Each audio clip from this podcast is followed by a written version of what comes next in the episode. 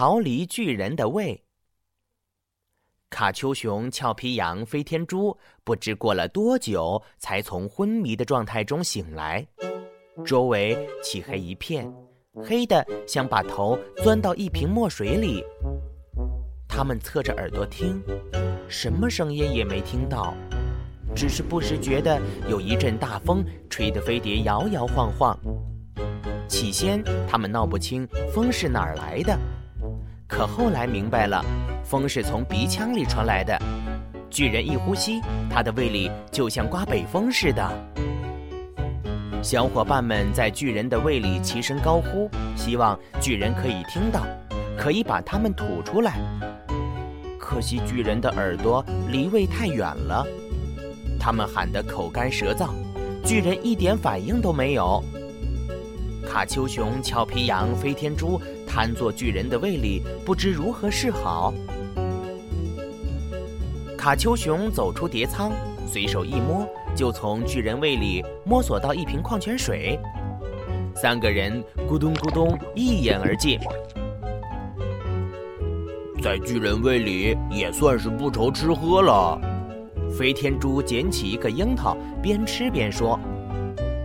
话还没说完，他们三个人又是一阵天翻地转。啊，糟糕！我们应该是被移到巨人的第三个胃里了。要是咱们进入到第一个胃，那就会被巨人消化掉了。一向镇定的俏皮羊声音也有些颤抖了。声音听不到，那打他会疼吗？卡丘熊建议道。小伙伴们又在巨人的胃壁上又掐又按，希望巨人忍耐不住将它们吐出去。飞天猪开始做各种高难度的动作，比如翻跟头、单足跳，还有马步等等。但是这些上蹿下跳的动作似乎对巨人毫无影响，倒是把飞天猪累得气喘吁吁。我想一定是巨人的肚子太厚了，打上去就跟海绵似的，所以没有感觉。卡丘熊失望地说：“累得半死的他们只得在肚子里休息片刻。”这时，他们又从巨人的第三个胃挪到了第二个胃。不能这么消极的等待下去了，不然咱们就要死在巨人的肚子里面。俏皮羊振作精神说。我卡丘熊好歹也算是个英雄，怎么能死在一个巨人的胃里面呢？这太不体面了。这时，又是一阵风，差点就把他们吹倒。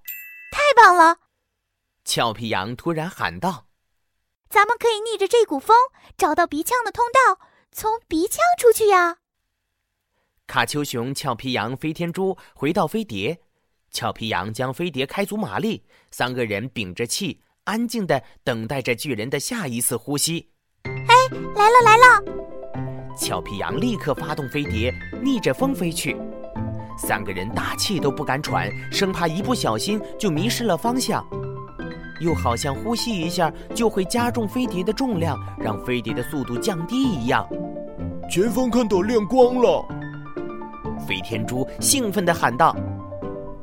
就在他们快到鼻孔时，巨人看到鼻子奇痒难耐，一个喷嚏将他们甩了出去。